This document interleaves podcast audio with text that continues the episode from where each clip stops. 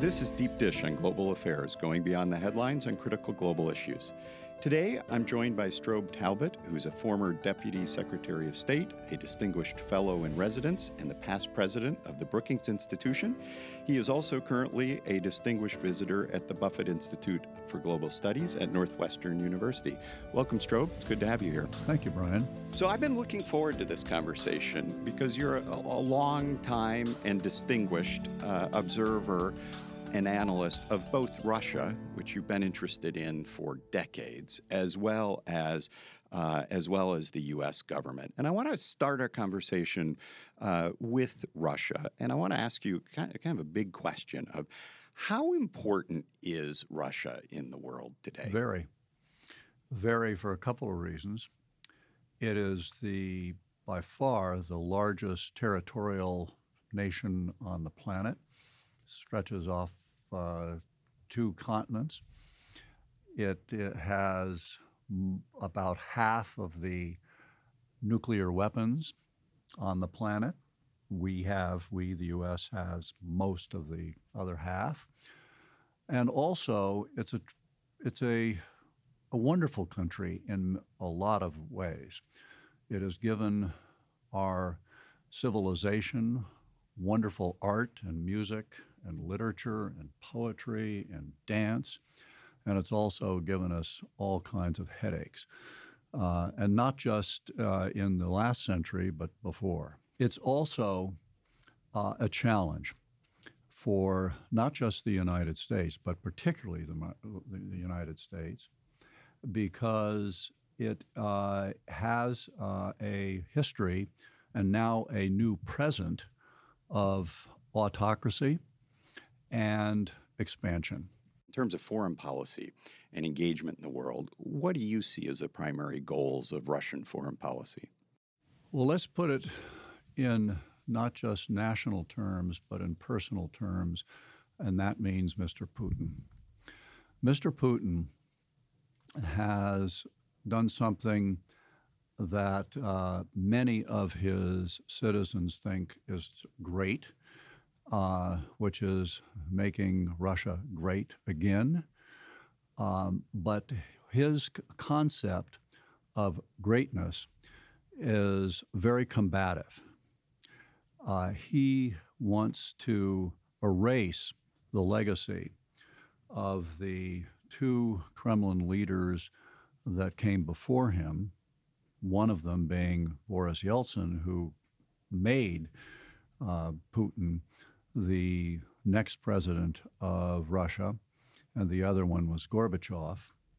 Both of those reformist presidents of Russia, uh, in, in Gorbachev's case, the president of the Soviet Union, and, and uh, in the case of Yeltsin, the first president of Russia, they wanted to make Russia a democracy. They wanted to make it a more a, a normal uh, and uh, engaged country with the rest of the world, um, and um, that was a dream. It was an it was a reality for a while. But soon after Mr. Putin came into office, uh, and he was really put there by Yeltsin, he decided that that hadn't worked. And he wants to uh, make Russia a country that uh, is uh, feared uh, and certainly respected in ways that he thought it was not being respected during the, that uh, hiatus when it looked like finally Russia was going to come into the 20th century, not to mention the 21st. And you, of course, were working in the U.S. government and were Bill Clinton's primary Russia hand back in the 1990s in this period of after the Cold War and the emergence of, of Russia after the Cold War. And I know during that period you also got to meet a relatively young uh, Vladimir Putin as he was as he was coming into office. What was your impression of him at that time, and how has that tracked with how he has governed since then? Well, I remember quite vividly my first real uh, substantive exchange with Mr. Putin, who was then the national security advisor to Mr. Yeltsin. Um, and um, he was clearly very, very smart. He was clearly very, very suspicious of what the West was up to. And I'll give you the exact context. Uh, Russia, under Yeltsin, actually worked with the European Union, NATO, and the United States to bring to an end the horrible carnage in the uh, what used to be Yugoslavia.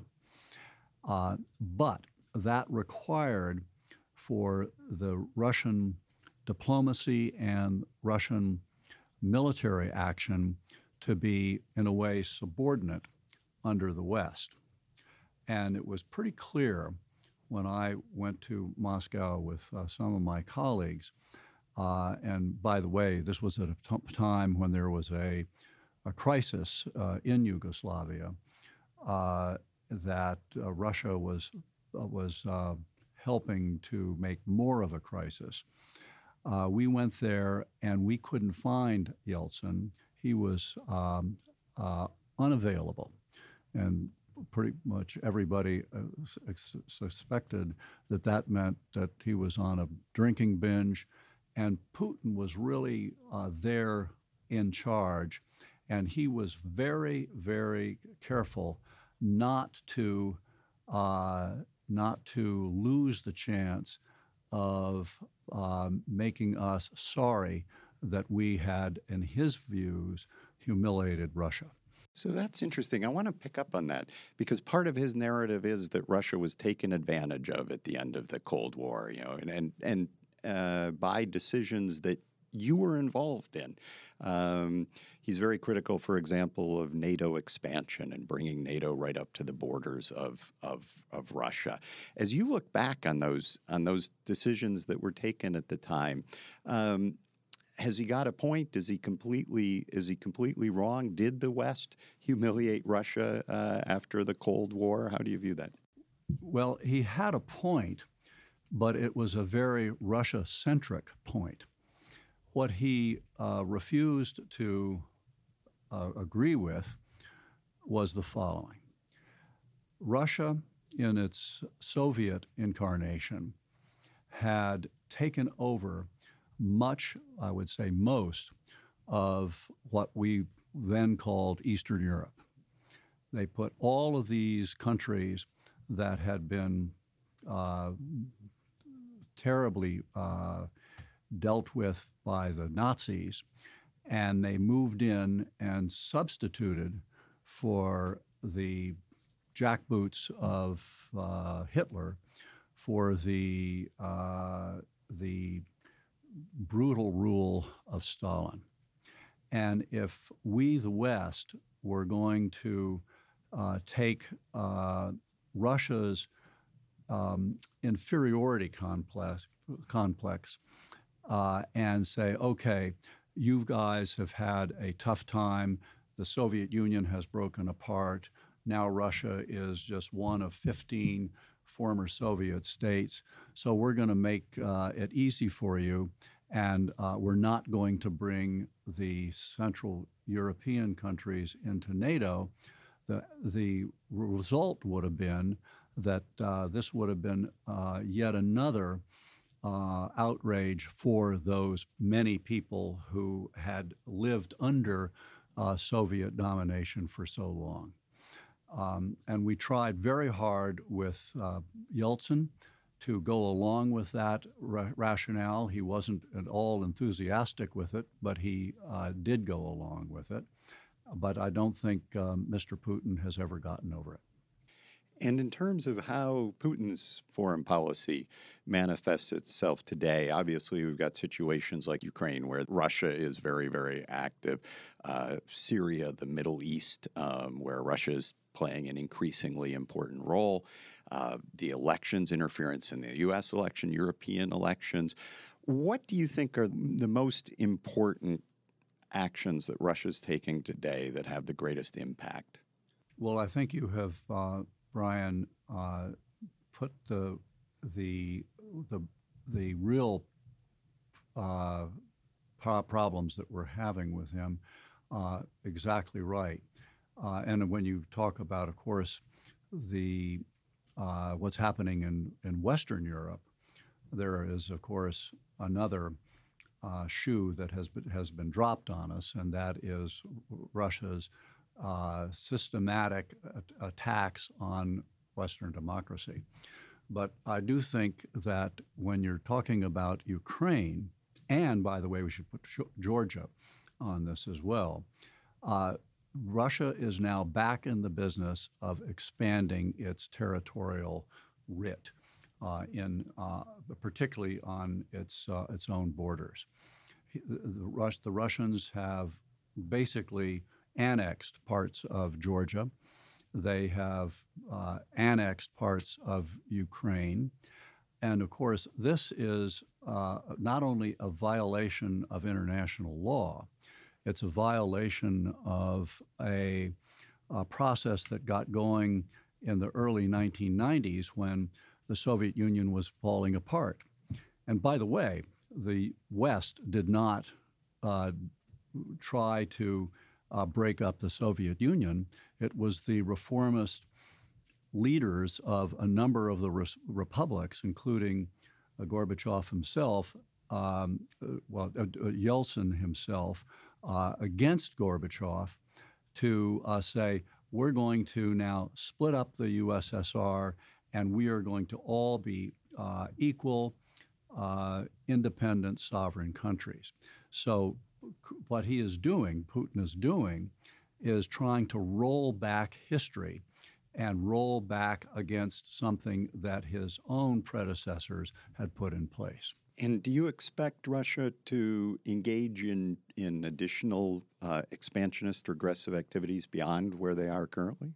Well, we've been surprised, uh, unhappily, on a number of occasions, uh, including, of course, Ukraine, including, in, of course, of uh, Georgia. But my guess is that Mr. Putin, first of all, is uh, he's not reckless. I do not think, for example, that he would uh, move into the Baltic states. But uh, he, he, doesn't really have to because there is a, uh, a new and very worrisome, from our standpoint, uh, reality in the West. The institutions like NATO, like the European Union, are in bad shape now. I've just come back from a month in, uh, in Europe. And uh, so that means that Putin has the luxury of sitting back and watch the West uh, suffer um, morale, suffer um, cohesion, and and one of the most uh, disturbing aspects of this is that he is also watching a, uh, a disintegration of what had been a, uh, a, a, very important multilateral uh, community of democracies. And the United States, or at least the current uh, government of the United States, is part of that problem, and it is not yet being part of the solution. So I want to pick up on, on this observation that you just made about Europe. About a year ago, you wrote in the Atlantic that historically Russia has a tendency to overreach and then end up losing ground by overreaching. Um, certainly, uh, militarily, we've we've talked about the kinds of actions they've taken, uh, involvement in the elections uh, in the U.S., in Europe, and in some ways ceding some of that dissension and lack of unity that you talked about about seeing there.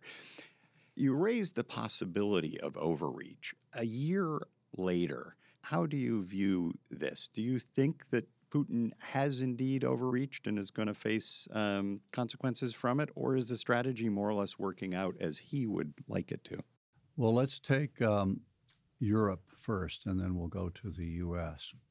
I do think that when Mr. Putin, who of course is an alumnus of the security forces uh, in the in the Soviet Union, uh, he um, did not expect that the uh, what was supposed to be a covert operation uh, in uh, all of these countries uh, that that would turn into an overt cop, op, cop, operation, which of course has put everybody in Europe on guard. there's no question that the Russians in their cyber t- attacks and their use, uh, their weaponization of social media uh, helped uh, get Brexit through. Uh, and uh, but there were and, and, certainly it had some degree of consequence for our own elections in, in 2016.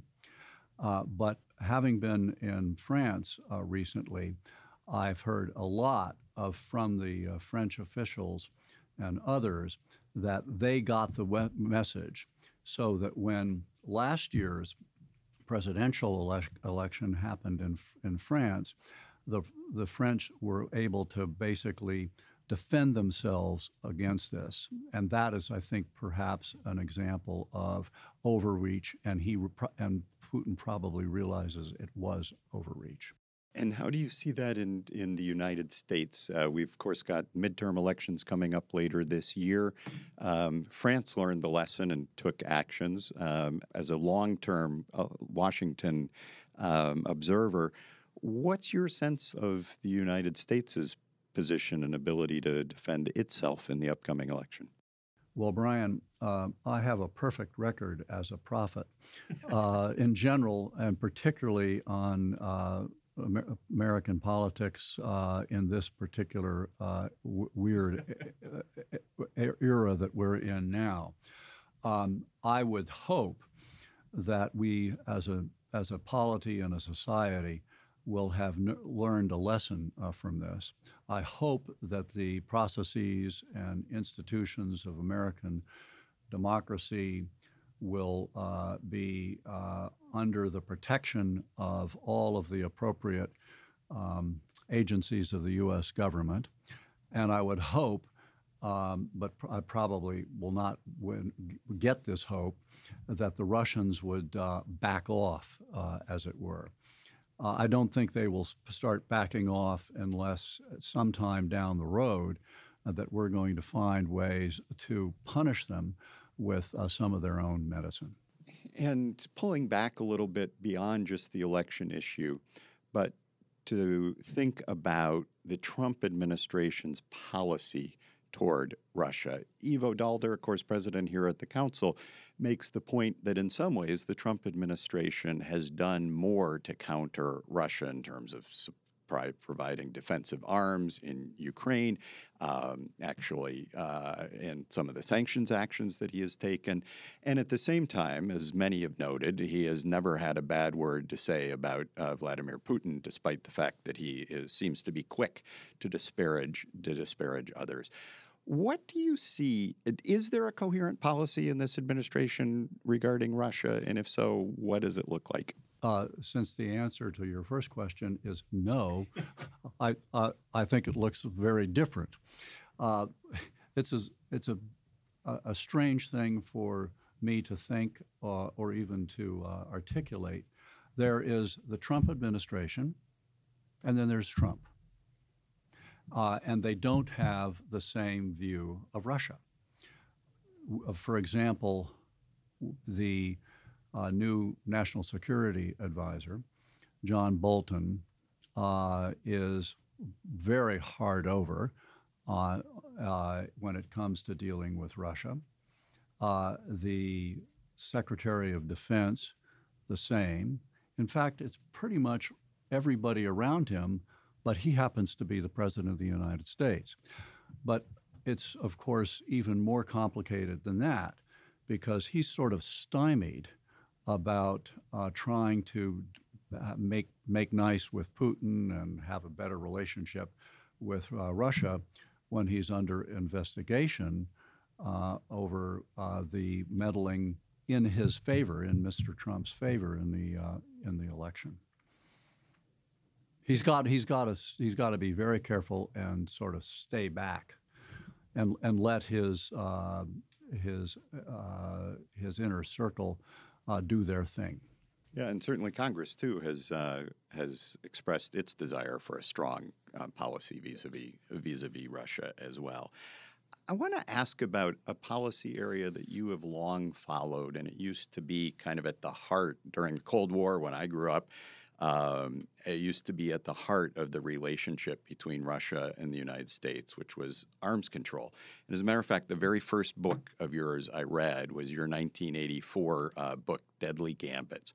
And it's fascinating looking at that because I, I took a look at my copy and to see what what was that that you argued and you know, at the time, you, you were concerned. This was at the end of the first um, Reagan administration, and you argued that we're experiencing the most serious, protracted breakdown in the history of Soviet American negotiations on arms control, and that this was a portentous and dangerous development. Um, the fact that we weren't engaging in a process of arms control. Now, the Cold War is over. The context is different. At that time, there were 25, 30,000 uh, you know, nuclear warheads uh, aside, so it's a different situation than it is today. But we do face a situation in which arms control treaties are not, there's no positive movement in terms of negotiating arms control treaties. There have been violations of some of those that have existed, particularly on the Russian side with intermediate range nuclear weapons. Um, there, are, there are time limited uh, treaties that are coming to an end.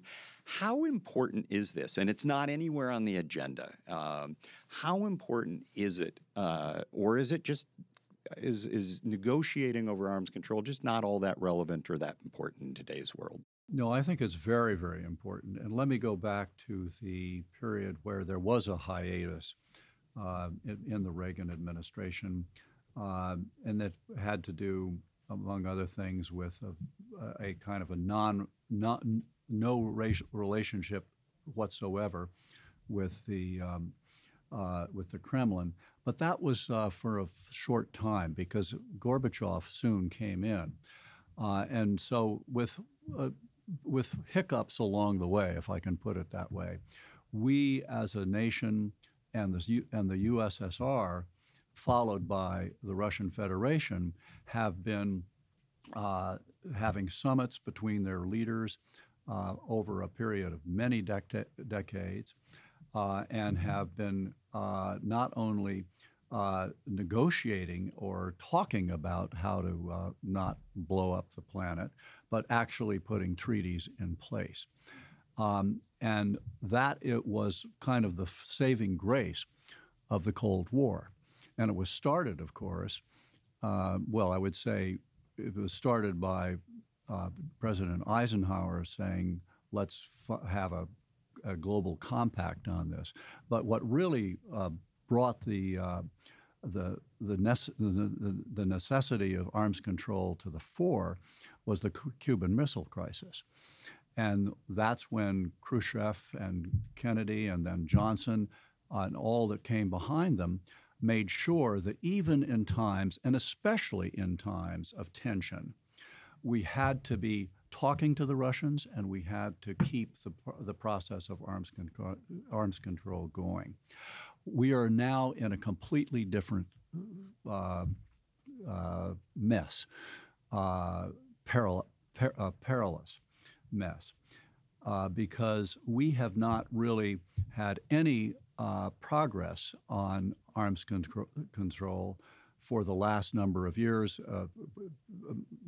Uh, President Obama was able to get the uh, New START treaty, um, but it's dead in the whole process is dead in the water, and a lot of those treaties that were put together in uh, recent years and decades are now out of reach. Um, they are uh, they're kind of moldering, and the technology gets uh, more dangerous, and there is no uh, an indication now that there is going to be a return to arms control, and I think that is uh, makes this actually some people, and I'm one of them, think that we are in a, in a new Cold War, and this one is more dangerous because there isn't arms control negotiations going on. So that's interesting to, to evoke the Cold War because some people wonder is this a new Cold War or is this just simply a return of a great, power, great power rivalry? Is there a distinction between those two things? Well, Brian, I would say that uh, I, I, don't uh, fuss too much over the, uh, the, the phraseology we use. The reason I think it is a Cold War is that it has two dimensions to it that the cold the old Cold War had, and one is ideology, and the other is geopolitics. Now, the ideology isn't communism versus capitalism, but it's uh, it's uh, basically between uh, dictatorial governance and de- democratic uh, uh, governance. And by the way, um, the uh, the bad guys, if I can put them that way, are winning we hope not for long, because there is uh, a backlash against democracies and um, strong men around the world, and Putin is kind of the poster child for the poster man for it. Um, uh, they're pretty smug. And w- while in the democratic world, uh, people are worried if um, uh, we're going to be able to uh, put back a, uh, a system that allows people to uh, choose their government and uh, to have the sovereignty of those government th- those governments be in the hands of the people. Yeah, and just last week, uh, the Deep Dish episode was in Armenia, where kind of a counter um, experience happened, as you know, where the so called Velvet Revolution, people of Armenia in Russia's backyard, rose up and actually forced a change of government. So there's some hope as well.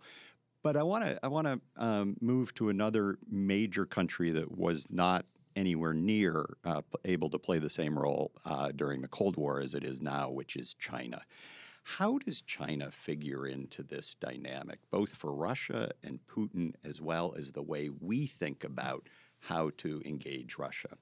Well, there are uh, some similarities between Russia uh, and China, but there are also some very important uh, differences.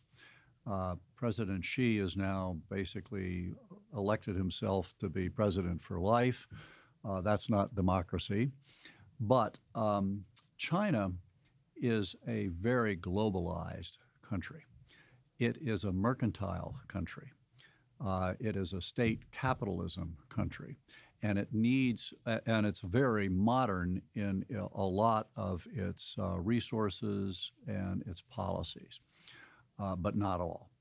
Uh, it's doing very well in a globalized world. And therefore, the Chinese have a big stake in it being a peaceful world. Now, going to Russia, uh, Russia uh, is in decline uh, demographically and economically. They're, uh, they're in ascendance uh, in, let's call it, bullying their, lab- their uh, na- neighbors um, and in their military power. Um, my guess is that uh, the Chinese and the Russians are going to try to convey to the world that they've come together. But uh, I think in due course, because of the re- the natural resources that the Soviet that uh, Russia has uh, out in the eastern part of the uh, of the uh, country, uh, and the fact that there is very little population out there, and that part of Russia is cheek by jowl on the most populous uh, country in the world, which does not have a whole lot of resources. Uh, that's, a, I think, a, uh, a recipe for major p- troubles between the two countries down the road. So I want to pick up on, on part of that that answer, which portrays a uh, uh certainly and, and accurately a, a, rising China and also a declining Russia. I mean, Molly McKew in Politico had this great description of Russia as little more than quote little more than a ghastly hybrid of an overblown police state and a criminal network with an economy the size of Italy and the world's largest nuclear arsenal. And Italy's not doing so well either. Yeah, that's true. So uh, even then, you're on the on the escalator down. Does that mean that Putin isn't going to be able to sustain this challenge that he's had? Is the best strategy for us just to wait it out because this regime is just going to become less and less important? Or do we need to actually be more proactive than that? I think we need to be more proactive when it uh, comes uh, to the uh, undermining of our institutions. Uh, I think we have to be more pro- proactive when uh, Russia and its leader feel that they can track down any of their exiles uh, and kill them on the streets of uh, Western countries.